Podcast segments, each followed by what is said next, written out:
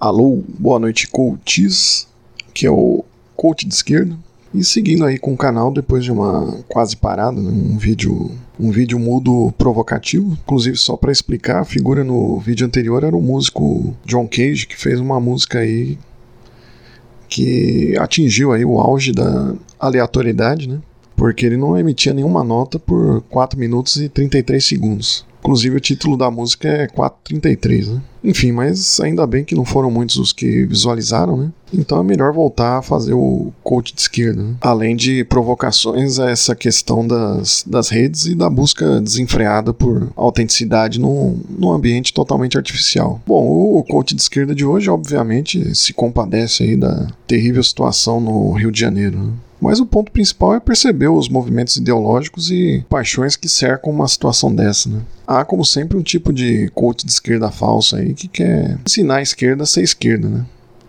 Mas nesse caso não, não é aquele liberal de esquerda, mas o, o reaça que se coloca e se identifica como anti-identitário, né? E que lacrar em cima disso, né? A profissão desse coach de esquerda é ser um pondé mais viril, né? Porque o, o original é, digamos assim, um modernoso demais, né? Então, o Pondé viril ele exala conservadorismo, mas lacra em cima de uma esquerda boazinha, né? E aí ele, politicamente incorreto, vai representar qualquer crítica ou autocrítica verdadeira de esquerda. Né? Daí ele vê a tragédia, né, a lambança da polícia e aponta para figuras da esquerda liberal. Né? Ele fala, ó, olha lá, olha lá eles lá, né, defendendo bandido. Né? Ou seja, a pessoa entra no, no fla-flu, né, mas quer se dizer sábio e além do, desse jogo, né? Mas acaba sendo conservador por maioria de votos, né?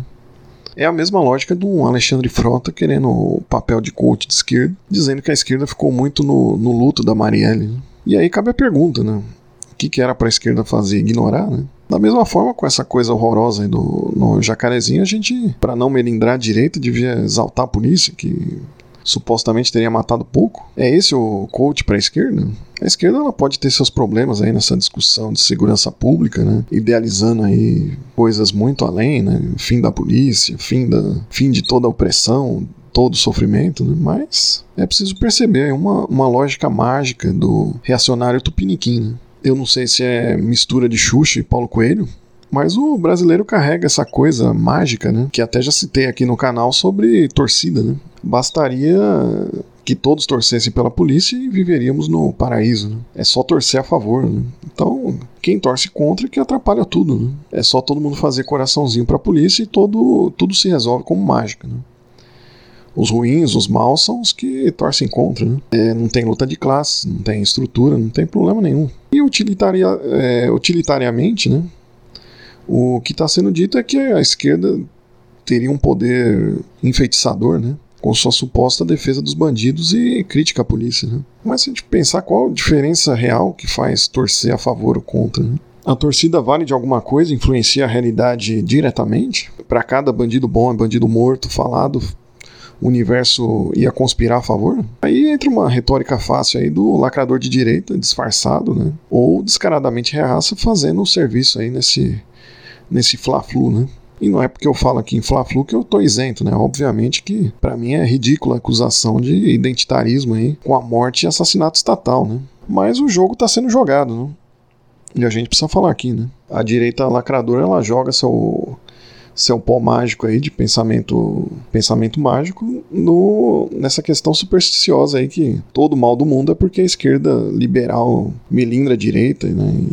Por culpa dela que o Biruliro tá aí, né? Isso aí tá no mesmo grau da esquerda liberal dizendo que a esquerda radical faz melindra os, os, os, arrependidos, né? Faz os arrependidos estarem prontos aí para anularem o voto. Né? Era só questão de conversar melhor, né? E o antiliberalismo é, é incontornável para a esquerda se reerguer, né? Mas é preciso tirar esse pondezismo aí, essa, esses discípulos do Pondé do armário. Aquela lacração da direita aí que bate no peito, que dizendo que é ruim e politicamente incorreta, né? Vão acusar aí de responsabilidade, né, por novamente, né, pela por várias vezes de reeleger o Biruliro, né, de todo jeito, né. Então, se vão falar de qualquer jeito, que se faça então uma, uma política com radicalidade indo na raiz dos problemas, né. Mas ligado a sem idealismos, né? pautado aí na situação concreta da, da sociedade. Né? Então, coach de esquerda é isso, né? Seguimos aí com o coach. Um abraço do coach de esquerda e até o próximo coach.